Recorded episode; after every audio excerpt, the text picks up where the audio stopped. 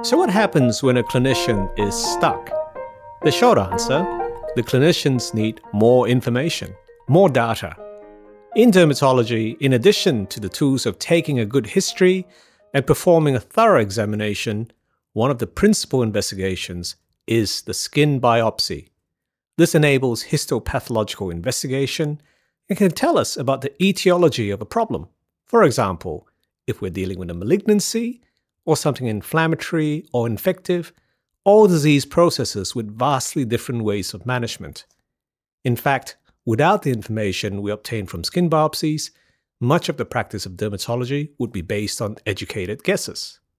Hi, I'm Associate Professor Alvin Chong, and welcome spotters to Spot Diagnosis, a podcast about all things dermatological brought to you by the Skin Health Institute in Melbourne, Australia. I am a specialist dermatologist at the Institute and your co host. And I'm Dr. Lakshmi Iyengar, Education and Research Fellow at the Skin Health Institute. And as you may have guessed today, our podcast is about histopathology of the skin, also known as dermatopathology. I am delighted to introduce our special guest today, Dr. Saurabh Prakash. Saurabh is a consultant dermatopathologist and director of histopathology at Melbourne Pathology. He has also held specialist appointments in dermatopathology at the Royal Melbourne Hospital and at Western Health. Saurabh is my go to person on all things dermatopathological, and we have worked together to diagnose countless cases over the years. Saurabh, it is great to have you here, and I thank you for your time.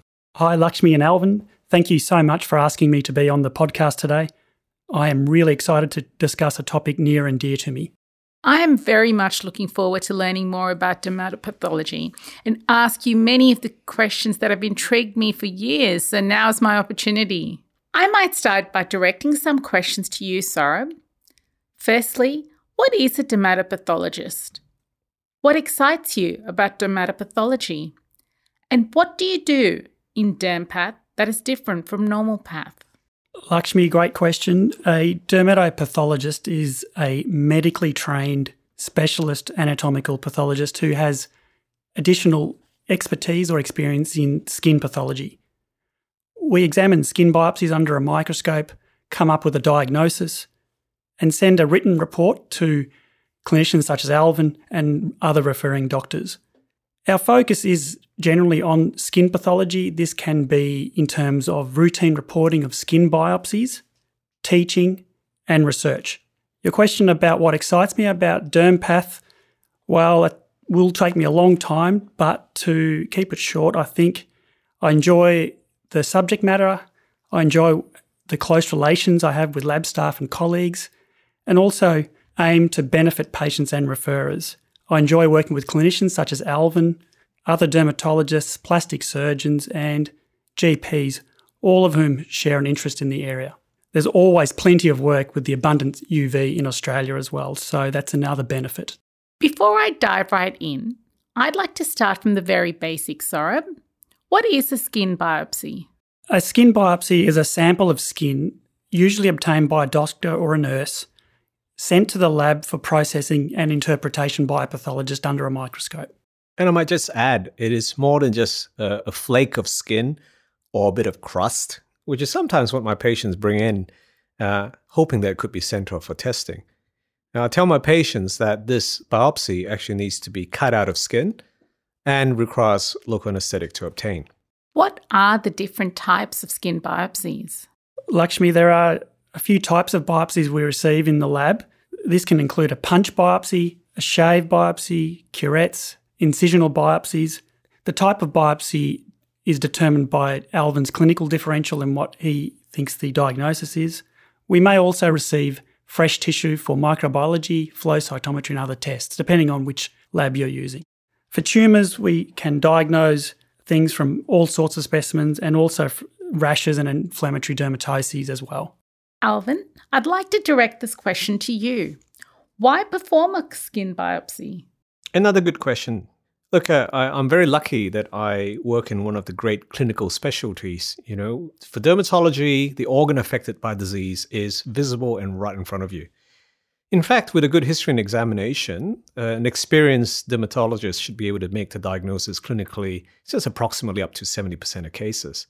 But we will perform biopsies to confirm the diagnosis. For example, before you excise a large hyperkeratotic lesion, which looks like an SCC from a patient's nose, and put a skin graft on it, you want to make sure it is not a benign seborrheic keratosis.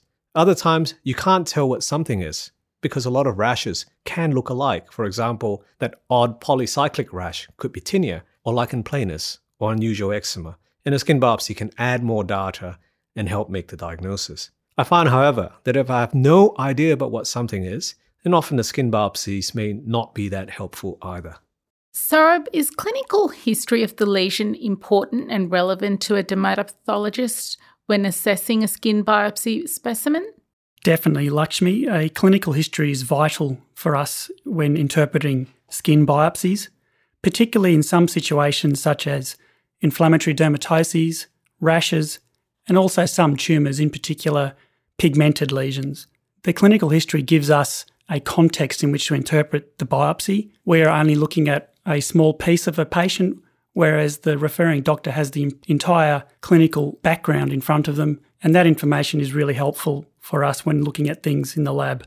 Clinical images can also help. A picture often tells a thousand words. And the last thing is that we really want to make sure in the lab that we are looking at the same lesion or abnormality that a clinician is seeing in front of them. Alvin, if a patient develops a nodule, what type of biopsy is done? If a patient has a nodule, which is like a, a, a lump, a raised lump in the skin, I prefer a punch biopsy in order to get some idea of the depth. That's if I do a partial biopsy. And it's preferable to shave biopsies because sometimes shaves can be so superficial that it completely misses the deeper part of the lesion and hence you miss where the pathology is. But the other type of biopsy that can be done, particularly if there's a concern that the nodule is due to malignancy, is an excisional biopsy. Now I'd like to discuss a common scenario that most of us who do skin examinations are confronted with. We do a full skin examination and we see a pigmented lesion that is suspicious for a melanoma. What is the most appropriate type of biopsy and why? Lakshmi, we usually prefer an excisional biopsy. This can be either an elliptical excision, a shave excision, or a punch excision, but we definitely do understand in the lab that this is not always possible. Examining the entire lesion under a microscope allows us to assess tumour architecture and atypia, and we can be certain that we've examined the entire lesion that a clinician is seeing in the rooms. I agree with you, Saurabh. According to the current NHMRC guidelines, an excisional biopsy with a narrow 2mm margin is the investigation of choice when choosing to investigate a pigmented lesion that might be a melanoma. But there may be some caveats though. For example, if the lesion is in a cosmetically sensitive area, such as the face, or if it is large, or in a difficult to reconstruct area, in these cases, it may be reasonable to perform multiple partial biopsies, for example, multiple shaves or multiple punches, keeping in mind that a false negative may still be an issue. Or consider referring to a specialist for an assessment. Following on from above, what problems can we get if we do a punch biopsy on a pigmented lesion? The main problem with punch biopsies in this setting is undersampling of a lesion. There is a significant rate of misdiagnosis and melanoma upgrading on a subsequent excision if you compare with a punch biopsy. Understaging of a Breslow thickness of a melanoma or even a missed melanoma can lead to suboptimal patient treatment, which is something we want to avoid. Yeah, my main concern is a false negative. A melanoma is not uniformly a melanoma it may only have one area of invasive melanoma within an area of dysplasia or even normal nevi. So the rest may be benign appearing. So if you get the wrong bit, and that's the bit that the pathologist samples, and it's called benign, then potentially you've misdiagnosed a melanoma with potentially life threatening consequences. That brings us to our first skin tip the investigation of choice for a pigmented lesion suspicious for a melanoma is an excisional biopsy. Now, let's say a patient presents with a rash and we need to take a diagnostic biopsy to work it out. What do you normally do, Alvin? Well, first, I try to get a clinical differential diagnosis in. I look at the rash and have in my mind what the possibilities are. There's no point um, telling the pathologist that the patient just has a red rash. If I have a few differential diagnoses based on the clinical scenarios, often the pathologist finds it more helpful. For example, you know, is this uh, a flare of Guttate psoriasis, or is it a um, suspicious for cutaneous T-cell lymphoma? And then secondly, I take at least two biopsies. I think one is often not that helpful, and you can accidentally biopsy a lesion on the skin, for example, a seborrheic keratosis, uh, and then you get a diagnosis of an inflamed seborrheic keratosis. Third, go for the most characteristic lesion, and sometimes you can do biopsies of lesions in different stages of development. So, an early lesion uh, or later lesion.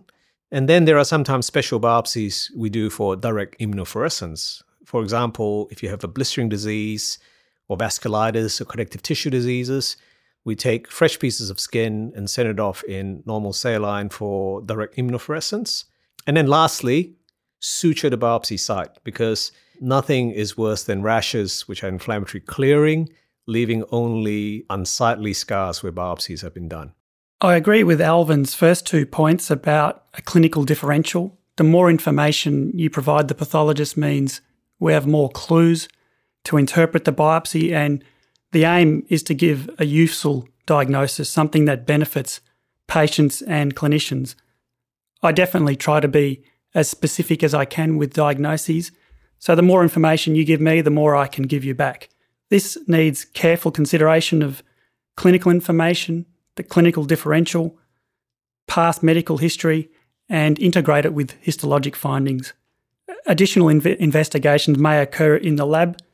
We may do special tests, get second opinions, and there are other tests that may happen in other departments, such as microbiology and flow cytometry, for example. Saurabh, following from that, what size biopsy is ideal? For a rash, a 3 or 4 millimetre punch is ideal. I like doing three millimeter punch biopsies and uh, I suture. Ever wondered what the Skin Health Institute does? At the Skin Health Institute based in Melbourne, we aim to improve skin health for all our patients, and the research we conduct shapes clinical treatment and practice. We provide over 30,000 patient treatments each year and also deliver exceptional education programs for dermatologists, registrars and healthcare workers. We provide specialist training for visiting international medical graduates, workshops to upskill GPs and medical students, and public education programs aimed at improving skin health in the community. The Institute also conducts clinical trials and research projects that are published and presented internationally. We make substantial contributions to the worldwide clinical care and management of skin diseases, skin cancer, and melanoma and are recognized globally for our medical research. We have multiple clinics for GPs to directly refer patients to.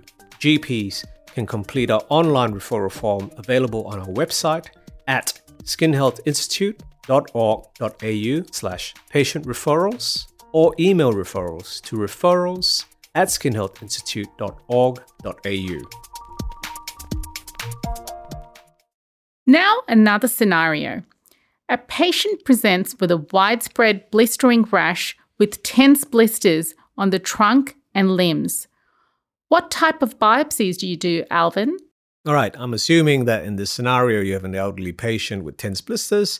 So, most likely, we're looking at a clinical scenario of an immunobullous disease such as bullous pemphigoid, and I'll put that into the request slip. I will take two biopsies. One is a 3 millimeter punch biopsy from the edge of the blister and that goes into formalin for histopathology. The other biopsy, also three millimeters, will be taken on perilesional skin, so skin that is not directly affected by the blister but next to it, and that goes into saline soaked gauze for direct immunofluorescence. Saurabh, can you please explain how these are different?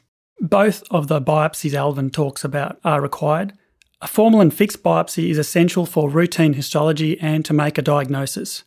A fresh perilesional biopsy is required for immunofluorescence to identify the presence of antigens or abnormal proteins in the skin that can deposit in a variety of blistering disorders. And that brings us to our next skin tip. For rashes, consider doing multiple biopsies. Now, what about ulcers? Another scenario frequently encountered in day to day practice. If we had to perform a biopsy to work out if a leg ulcer is infective, inflammatory, or neoplastic, what type of biopsies would you suggest? So, ideally, uh, an incisional biopsy, including the ulcer edge, can be sent off, but I find it difficult to close these wounds, particularly on ulcers. But the alternative, and something that I often do, are multiple punch biopsies. They can be taken around the ulcer edge, so it can be sent off for histology. Or if I'm thinking about an infective etiology, then I can send off fresh specimens in saline soaked gauze for microbiological analysis. And this includes deep fungal culture, mycobacterial culture, and bacterial culture, or PCR. I agree completely with Alvin. Biopsying the edge of an ulcer is probably the most useful technique. If you biopsy from the middle of an ulcer, you often end up with inflammatory material and fibrin, and material that does not really help us make a, useful diagnosis in the lab. It is also important to send fresh tissue for microbiology. This can include culture and PCR. I do know my colleagues in microbiology like a lot of tissues. If there are multiple organisms, it's best to send multiple samples. So, fungi, bacteria, and mycobacteria. Just following on from that, you can actually send swabs for uh, Mycobacterium ulcerans PCR. Um, in fact, uh, Professor Paul Johnson um, spoke about this in a, in a previous podcast. So for those who are interested, you can listen to that. What if we have the scenario where the lesion is clinically highly suspicious for a squamous cell carcinoma, for example, but the biopsy suggests otherwise? Would you recommend rebiopsy or surgical excision of the lesion? Saurabh, I'd like to start with your thoughts. Lakshmi, I think rebiopsy would be warranted it also depends entirely on the clinical situation, where the lesion is, what the patient thinks, what the doctor thinks. Excising the lesion completely is probably the best thing. However, I understand this may not always be practical. Yeah, again, it depends on the clinical scenario. I think what we sometimes get faced with is lesions that, uh, if some someone has something which is indurated and tender in a high risk patient, where it really looks like a, a, an invasive squamous cell carcinoma, I wouldn't bother rebiopsying. If it's feasible to just excise it, then I would. But if it's in a cosmetically sensitive area, for example, you know, in the middle of the face, then then repeating the biopsy would be probably wiser. So, should we orientate excision specimens? Yes, it's okay to orientate these specimens, particularly if a tumour is being excised and if detailed information is required regarding margins. If a specimen is oriented, we can give more detail about which margins are involved, if any, and also discuss which margins may need to be re excised. And I'll just add to that I tend to orientate the surgical excision specimens if they come from a patient's face where you know if they say oh the, you've got a bcc which involves the three o'clock margin then we just need to remove uh, additional tissue from that side rather than the entire margin of the wound so it just it just allows you to finesse things a little bit better what is the relevance of histopathological margins and why are they important margins are important as the aim or the intent of this of the procedure is to remove the tumor from a patient different tumours have different requirements for margins. One problem in the lab is the distinction between clinical and histologic margins. Clinical guidelines, such as the Cancer Council of Australia, refer to clinical margins, whereas what I'm doing in the lab refers only to histologic margins. There may be a difference in clinical and histologic margins due to ex vivo shrinkage and also processing artefacts that happen in the lab. And this brings us to the next skin tip. For ulcers, consider doing multiple biopsies, some from the edge of the ulcer for histopathological analysis, and others that can be sent off for microbiological analysis. Now, I'd like to pick both of your brains for some general tips for doctors doing biopsies. Alvin, I might start with your recommendations. Right. Some of you who've worked with me would know that I like to photograph things. So I photograph everything I biopsy. And I actually take a series of three photographs. The first is at some distance, so you know which part of the body I'm biopsying. Then, secondly, is uh, well, two more photos really to show the close ups so we can orientate things a bit better. I like to suture punch biopsies because I believe that uh, when you suture it, you get a much better cosmetic result. You get a smaller wound, you get better hemostasis, and I can review the patient, remove the sutures as you give the results. I usually perform biopsies with a nurse. We have the system where we actually see the biopsy specimen going into the bottle, and the nurse confirms that it is actually in the bottle. That way, you don't get the terrible situation of a pathology specimen showing up with uh, nothing in a formalin jar. And finally, punch biopsies are easier than shave biopsies for beginners. If in doubt, do multiple punch biopsies of the same lesion to avoid sampling error.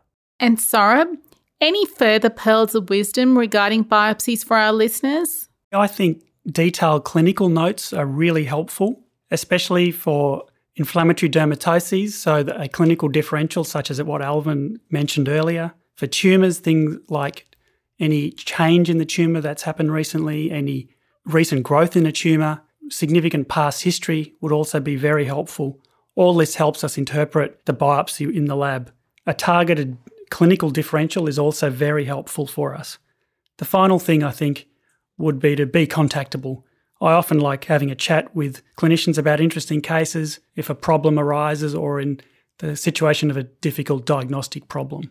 An extra question that came to mind how does a dermatopathologist decide to commit whether a lesion is a moderate to severely dysplastic nevus or a melanoma in situ? With great difficulty, Lakshmi, the differential between a severely dysplastic nevus and in situ melanoma is very subjective. It depends on the clinical appearances, patient age, also on the interpretation of the pathologist. The site of the lesion is important, degree of sun damage, and if we are given the dermoscopy or the uh, description of the dermoscopy, that will also have some impact. In difficult cases, we will get extra levels, seek opinions from colleagues, or even external opinions from outside labs. In some cases, we'll do additional specialised tests such as immunostains, and some molecular testing as well can help. Fantastic. Thank you so much, Saurabh. And that actually brings us to the end of this special episode on dermatopathology. I want to thank uh, Dr. Saurabh Prakash from Melbourne Pathology for giving up his time and expertise. And uh, let me also just say how much I admire uh, what you do, Saurabh, because you know we have the whole skin to look at, and you have a tiny little piece of skin, two millimeters in diameter, and you work out what's happening. So it takes incredible uh, skill to actually do what you do. So thank you. Thank you, Alvin. I've enjoyed being here and having our discussion today. Thanks, Saurabh. I would also like to thank the education team at the Skin Health Institute and Balloon Tree Productions. Remember, these podcasts are not meant to replace medical advice. If you have a skin condition that requires attention, we strongly encourage you to see your medical practitioner. For listeners who want more information on this subject, a transcript of this episode and links to other resources can be found on our website, spotdiagnosis.org.au. Please share Spot Diagnosis with your friends and colleagues. Rate and review us. Let us know what you think.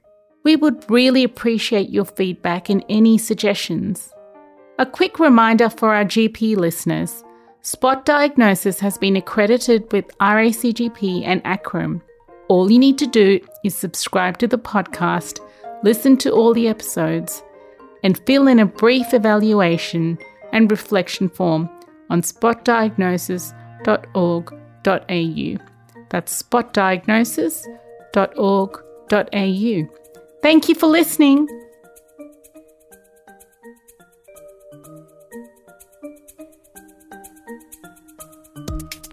The Skin Health Institute would like to thank our exclusive institute partner, Melbourne Pathology, for their support of the Spot Diagnosis podcast.